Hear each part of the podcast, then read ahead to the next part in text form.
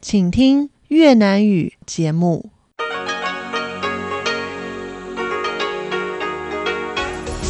Đây là Đài Phát thanh Quốc tế Đài Loan RTI.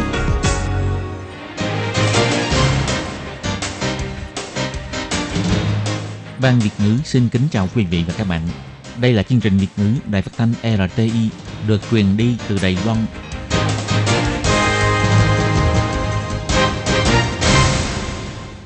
Nhi xin chào các bạn, các bạn thân mến. Các bạn đang đón nghe chương trình của Ban Việt ngữ Đài Tiếng Nói RTI được truyền thanh từ Đài Loan. Hôm nay là ngày 6 tháng 4 năm 2023, tức nhằm ngày 16 tháng 2 năm Quý Mão âm lịch. Chương trình của ngày hôm nay bao gồm các phần nội dung chính như sau. Mở đầu là phần bản tin thời sự Đài Loan, tiếp đến là chuyên mục tiếng Hoa cho mỗi ngày, Hải đảo đáng yêu, thế giới âm nhạc cổ điển. Mở đầu là phần tin tức thời sự Đài Loan với các tin chính như sau. Trong cuộc gặp gỡ Tổng thống Thanh Văn, Chủ tịch Hạ viện Hoa Kỳ bày tỏ tình hữu nghị Đài Loan và Mỹ có ý nghĩa quan trọng với thế giới tự do. Trước thông tin Trung Quốc cho tàu đi tuần tra và vượt eo biển Ba Si, ông Khâu Quốc Chính nói sẽ đưa ra sẵn các khả năng có thể xảy ra, giữ vững đường trung tuyến. Quỹ ban Trung Hoa lục địa bày tỏ phản đối việc Trung Quốc tuyên bố sẽ kiểm tra tàu khách và tàu hàng của hai bờ eo biển, sẽ có biện pháp ứng phó tương ứng.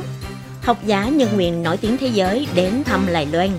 Ông Vô Tích Khôn nói, cảm động vì họ đã không e sợ cường quyền của Trung Quốc. Hãng Reuters đưa tin, sau đợt bầu cử cuối tháng 4 của Paraguay, Mỹ quan ngại Đài Loan lại tiếp tục mức nước bàn giao.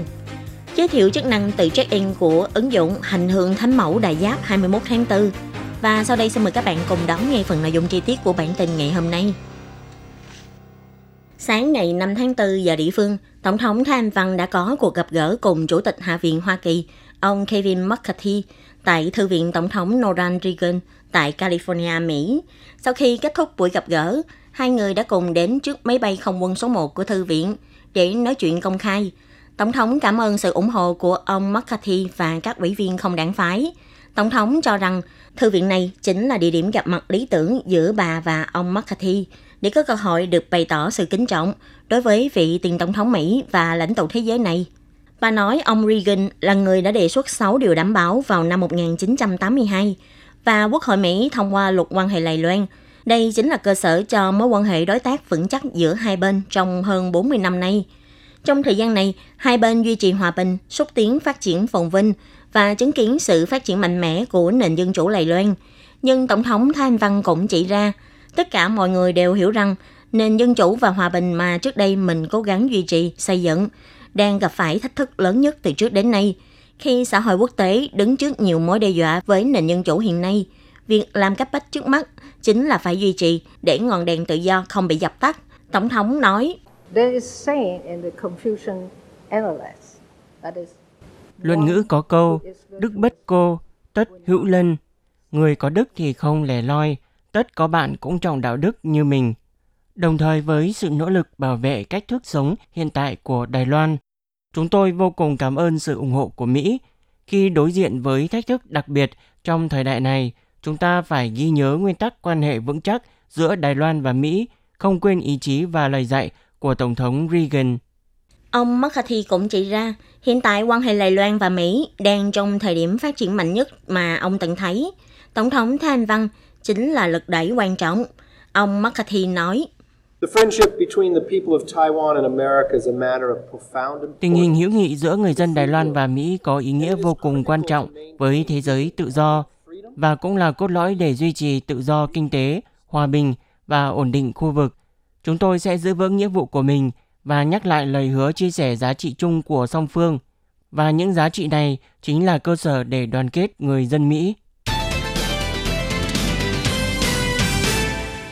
Hôm nay, ngày 6 tháng 4, Ủy ban Quốc phòng và Ngoại giao Viện Lập pháp đã mời Bộ Quốc phòng, Cục An ninh Quốc gia và Bộ Ngoại giao đến báo cáo và trả lời chất vấn về vấn đề đánh giá ảnh hưởng của hiện trạng sâu sắc hóa hợp tác ngoại giao quân sự giữa Đài Loan và Mỹ về địa chính trị đối với an ninh quốc gia.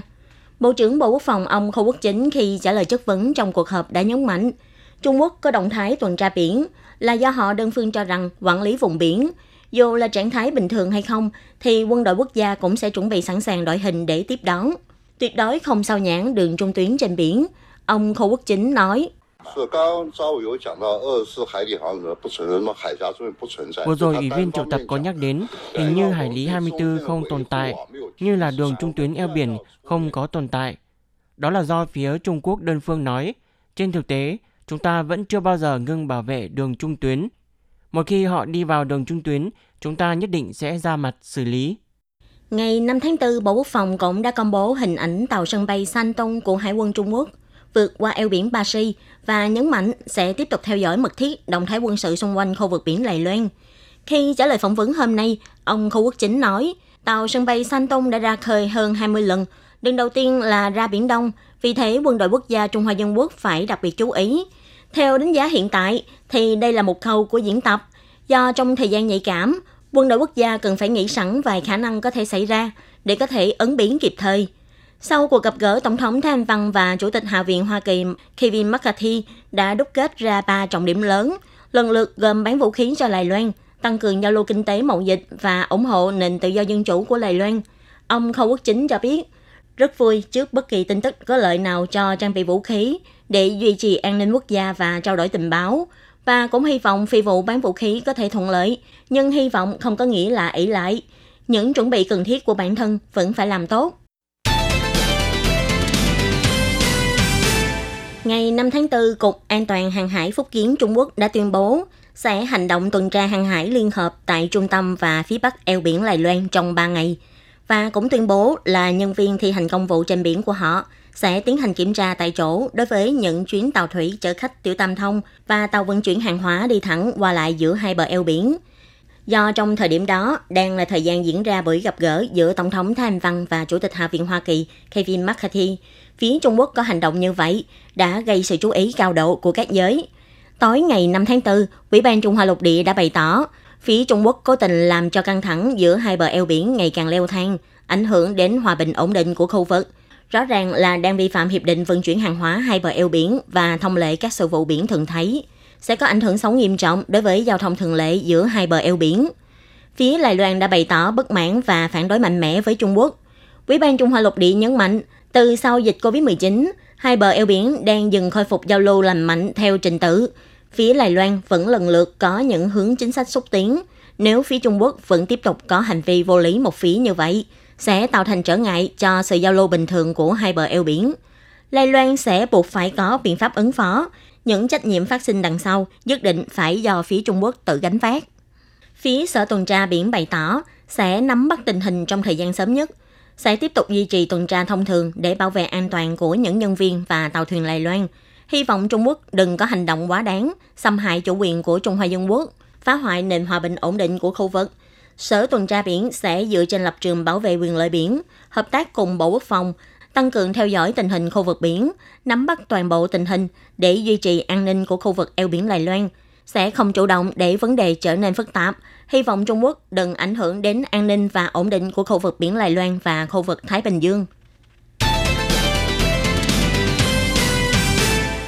14 vị học giả về nhân quyền nổi tiếng đến từ chín quốc gia khác nhau như chủ biên tạp chí Peter Winter Ý, đồng thời là nhà xã hội học nổi tiếng thế giới Massimo Introvino và chủ tịch tổ chức nhân quyền không biên giới Bỉ Beautiful vân vân đã đến thăm Đài Loan. Hôm nay là ngày 6 tháng 4, Chạm dừng chân đầu tiên của đoàn học giả chính là đến thăm Viện trưởng Viện Lập pháp Vô Tích Khôn và chủ nhiệm Ủy ban Nhân quyền Vương Đình Vũ, tiến hành giao lưu ý kiến về tự do tôn giáo và chủ đề nhân quyền. Trong buổi gặp gỡ, ông Vô Tích Khôn nói, hàng năm các chuyên gia nhân quyền quốc tế đều sẽ chọn một quốc gia để đến thăm để làm nước tổ chức diễn đàn tự do tín ngưỡng và nhân quyền. Năm nay, các chuyên gia chọn Lài Loan cho thấy rõ những nỗ lực về mặt nhân quyền tự do dân chủ của Lài Loan đã được khẳng định.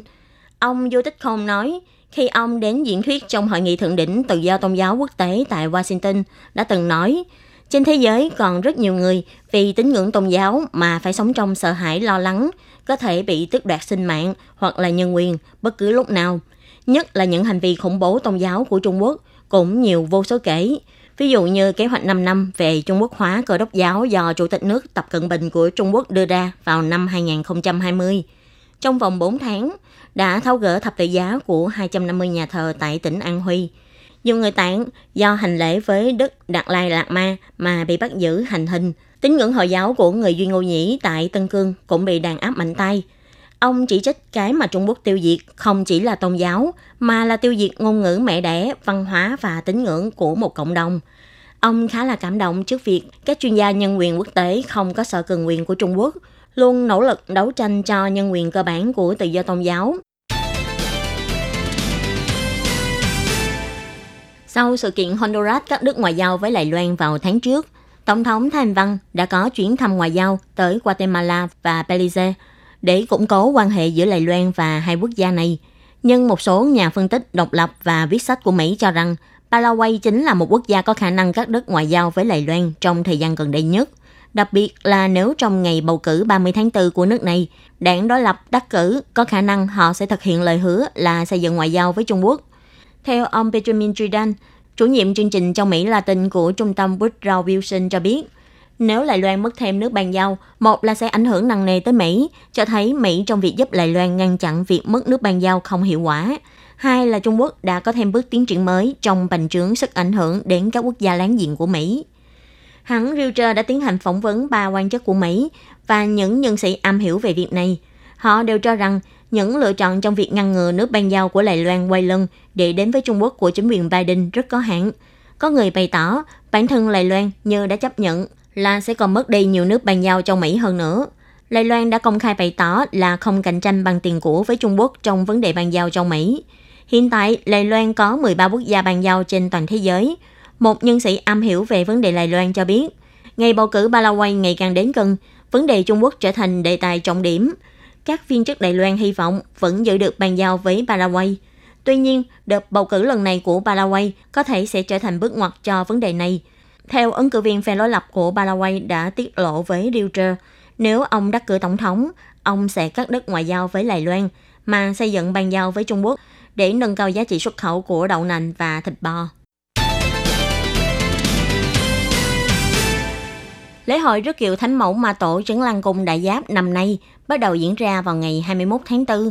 Lễ hội hàng năm đều thu hút hàng trăm nghìn tín đồ đi theo dòng người hành hương. Năm nay cũng không ngoại lệ. Miếu Trấn Lăng Cung trước đây từng đưa ra ứng dụng Bà Đại Giáp. Vệ tinh sẽ định vị vị trí của kiệu Thánh Mẫu để tiện cho tín đồ kiểm tra và đi theo. Năm nay, ứng dụng này còn gia tăng thêm chức năng mới từ check-in. Người dân chỉ cần tải ứng dụng này thông qua hệ thống GPS trên điện thoại, giúp người dân tự động check-in. Theo ông Vương Thế Truyền, giám đốc sản xuất của ứng dụng này cho biết, trên chức năng hộ chiếu hành hương của ứng dụng sẽ hiển thị thông tin của miếu sẽ đi qua mỗi ngày và thời gian hiển thị là thời gian dự định sẽ đến. Trong vòng 8 giờ đồng hồ trước và sau thời gian dự định đến nơi đều có thể check-in. Phía miếu cho biết là đoàn hành hương dọc đường sẽ đi ngang qua tất cả là 186 ngôi miếu khác nhau. Các tín đồ chỉ cần có mặt trong phạm vi 500 mét gần miếu thì ứng dụng sẽ tự check-in. Lợi ích của việc này là tín đồ sẽ không còn lo sợ là mình quên mất check-in. Mục đích check-in là để những ai hoàn thành 100% chặng đường hành hương thì phía chứng Lan Cung sẽ phát giấy chứng nhận và huy hiệu kỷ niệm cho người đó. Và ngoài ra còn có thể tham gia hoạt động rút thăm trúng thưởng tượng vàng ma tổ, có tổng cộng 40 bức tượng, mỗi tượng có giá trị hơn 10.000 đại tệ. Theo ông Trịnh Minh Khôn, Phó Chủ tịch Trứng Lan Cung, hàng năm đều có hàng triệu người dùng ứng dụng này, dù là trong nước hay nước ngoài, đều rất nhiều. Có người ở xa không thể đến, cũng có thể theo dõi đoàn hành hương mọi lúc mọi nơi. Ứng dụng Bà Đại Giáp cũng có gia tăng thêm chức năng hình ảnh tức thời, kết nối trực tiếp với camera trên kiệu của Thánh Mẫu. Những ai không thể đến hành hương trực tiếp, chỉ cần mở ứng dụng là có thể nhìn thấy cảnh tượng xung quanh kiệu bà để người dân thông qua công nghệ cùng đi hành hương trực tuyến.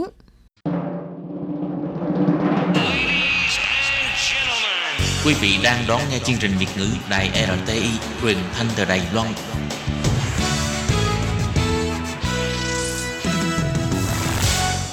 Tường Vi xin chào quý vị và các bạn. Tiếp nối với bản tin thời sự trong ngày, sau đây xin mời cùng theo dõi những thông tin sau.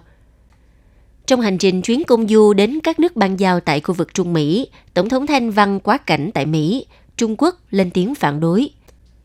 Chủ tịch Hạ viện Mỹ xác nhận cuộc gặp với Tổng thống Thanh Văn bất chấp lời cảnh cáo của Trung Quốc. Sau đây xin mời quý vị cùng theo dõi nội dung chi tiết.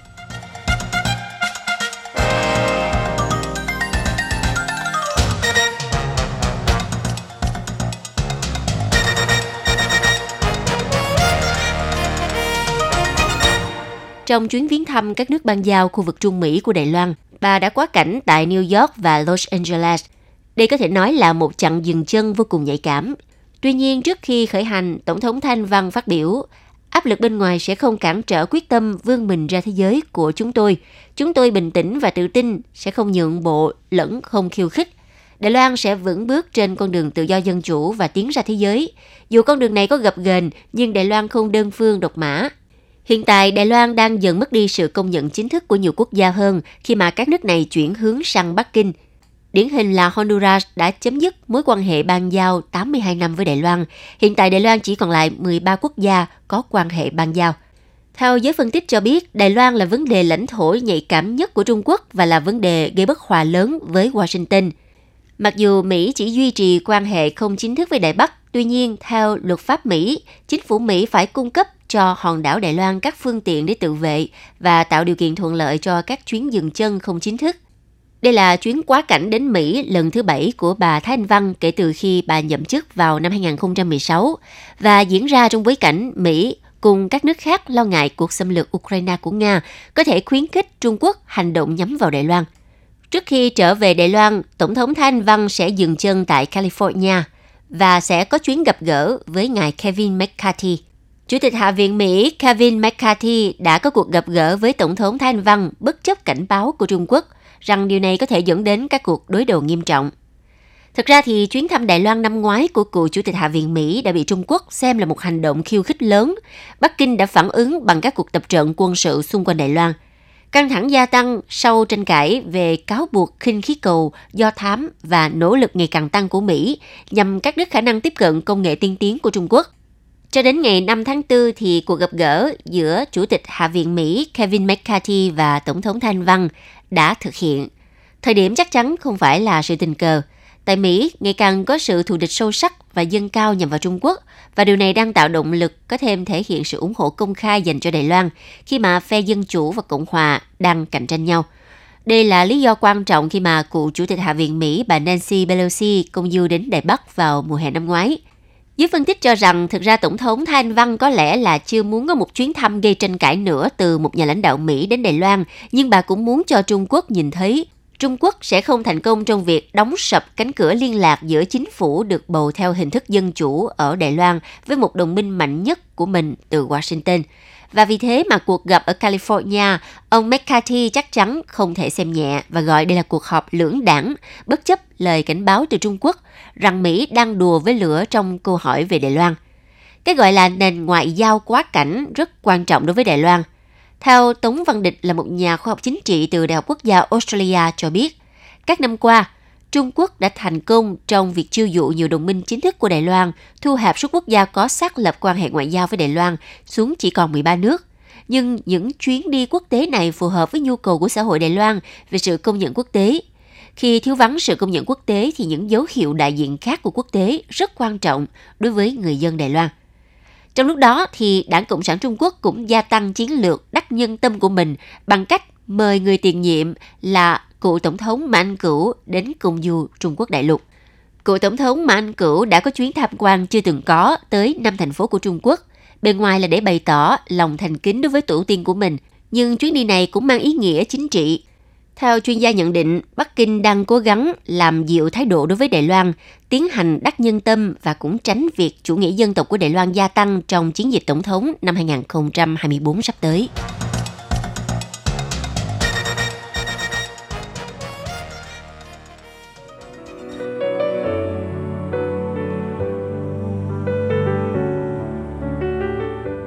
Mời các bạn tham gia giải thưởng văn học dành cho di dân mới và lao động nhập cư lần thứ 8. Giải thưởng văn học dành cho di dân mới và lao động nhập cư lần thứ 8 bắt đầu nhận bài dự thi kể từ ngày hôm nay đến hết ngày mùng 5 tháng 6. Hoan nghênh các bạn di dân mới, con em di dân mới và lao động nhập cư đến từ Việt Nam, Thái Lan, Indonesia, Myanmar và Philippines đã và đang sinh sống tại Đài Loan gửi tác phẩm dự thi bằng tiếng mẹ đẻ của mình và không giới hạn đề tài. Ban giám khảo sẽ chọn ra 8 tác phẩm xuất sắc nhất vào vòng trung khảo. Tác phẩm đoạt giải nhất có trị giá 100.000 đài tệ. Ngoài ra, các tác phẩm đoạt giải sẽ có cơ hội được dựng video clip cho nhiều người có thể biết đến câu chuyện của bạn. Thể lệ tham dự vui lòng tham khảo trên trang fanpage In Súng Lũy Trống.